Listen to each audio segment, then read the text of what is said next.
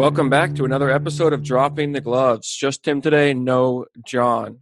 Here's the deal. So we know that a lot of uh, of our listeners play fantasy hockey. It's pretty big this time of year, and so we, what we want to do is cover a few episodes, just doing some previews, position by position, for fantasy hockey. Um, on top of that, we also are going to start our inaugural Dropping the Gloves Fantasy Hockey League on Yahoo. Go check us out on Twitter for more information if you're interested in signing up. That's uh, dropping underscore gloves on Twitter. We're going to do a 10 team league. Uh, John and I will both be participating, and we're going to let eight listeners join the league, and we'll be sure to you know keep up with that content throughout the shortened season. So go ahead and check that out if you're interested in joining. So as, as I kind of break this down, the first one we're going to talk about is center, the center position. Uh, and here's a kind of a primer just to set the table a little bit. Um, all the rankings that you see are on Yahoo, and we're operating under a six by four category league, which means you've got six uh, categories for skaters and four for goalie. It's just a standard head to head matchup league if you play one of those before. And the six categories for skaters are goals, assists, shots on goal, power play points, plus minus, and penalty minutes.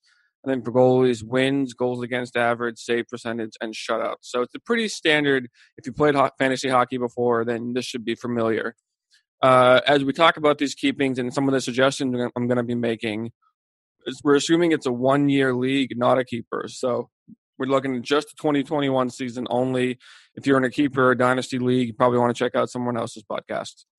Uh, so here's how it's going to work. I'm going to give an underrated player, an overrated player, and a deep sleeper, someone who's outside the top 200 players uh, for each position. So we're going to start with center.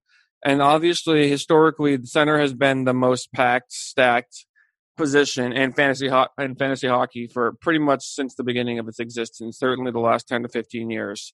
So uh, it's a deep, deep position. It's usually one that you can grab one of the top guys, great. Um, but it, you know, it's there are so many good ones available. Although I will say, if you look at you know the guy who won your league last year, more than likely he had one of the dominant centers in the game. The McDavid, MacKinnon, Draisaitl, Matthews, that that echelon of centers, he's probably got at least one of those guys on his team. So they are super important to winning.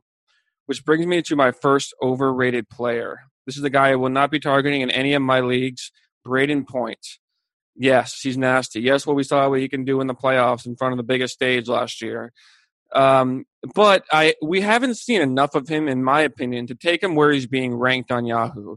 He's drafted now as the 10th center off the board and 15th overall. So this is the guy who's being, you know, he's in. He's going to be entering his fourth season. He had a big 92 point season in, in 17 18 and then or 18 19 and then 19 20 he had uh, basically just under a point per game. So maybe a slight regression but he was battling an injury so not really too shocking to see there. So basically this is a center who, who's pretty much a lock for at least being a point per game player if not higher if he stays healthy. However he doesn't take enough shots um, only 141 which is very low even for the shortened season last year. Um, he's probably you're lucky if he gets you 200 shots in a full 82 game season at this pace, which uh, is not really what you want from a, especially a first round player. Um, only had 13 power play points. Now, again, I, I, would expect that to jump, but still, he's not like this uh, elite PowerPoint threat that you see in some of the other guys being taken around this time.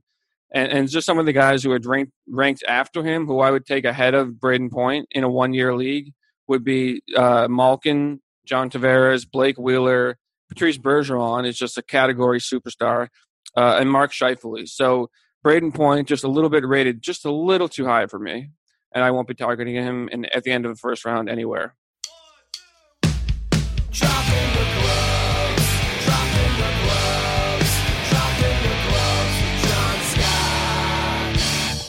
Blue Wire Hustle. It's a brand new program where you can host your own podcast at Blue Wire. You can be just like me. Hustle was created to give everyone the opportunity to take your podcast to the next level.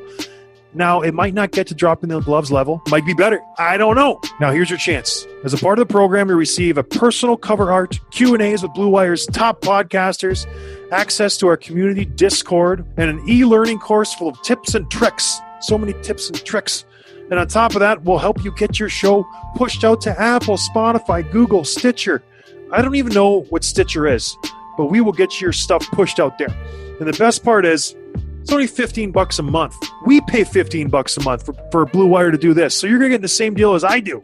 It's unbelievable. So whether you're just starting from scratch or you have an existing show that you want to grow, Hustle is an open door to level up your sports experience. To apply, go to bwhustle.com slash bluewire. Acceptance is limited. They're not just going to take everybody. So you got to have a good idea or a good podcast. So get in there. Check out the description box to find out more. That's bwhustle.com slash join.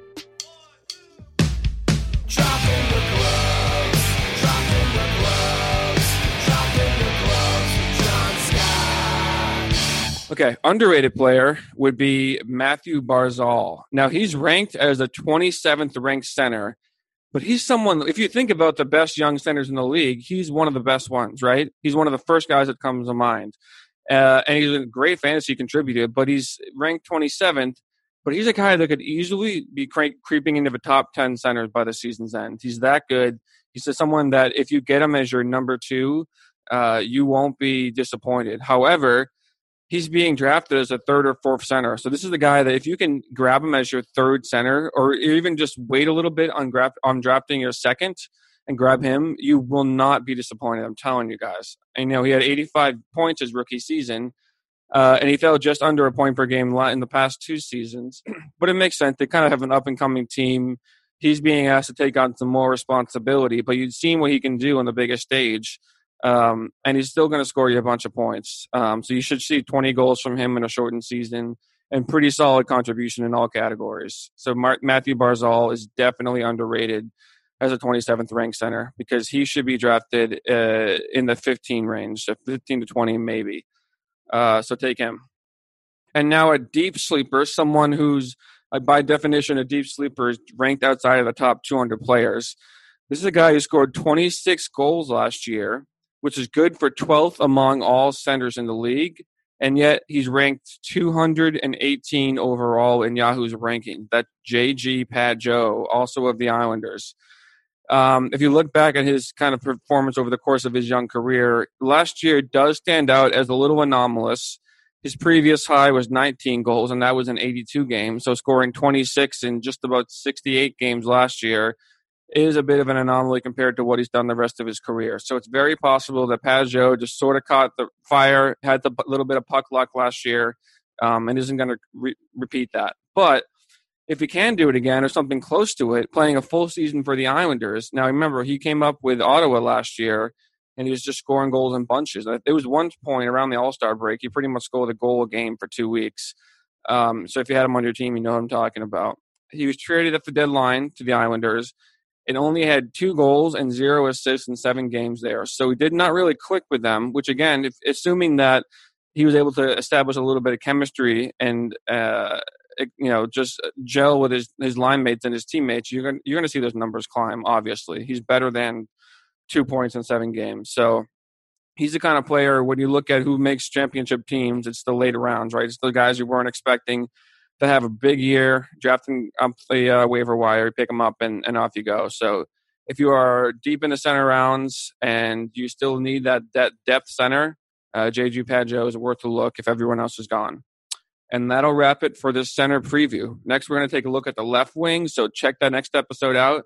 Thank you for listening, and we'll talk to you soon. Hey guys, thanks for listening. Make sure you're following the show on Twitter at dropping underscore gloves for episode highlights, behind the scenes content, sneak peeks, and giveaways. Check out johnscottallstar.com slash shop for merchandise including t-shirts, hats, hoodies, and so much more. And please, please leave a review on Apple Podcasts. It's so important to helping us grow so we can keep delivering the hockey content and interviews with the players you love. Thanks and see you next time.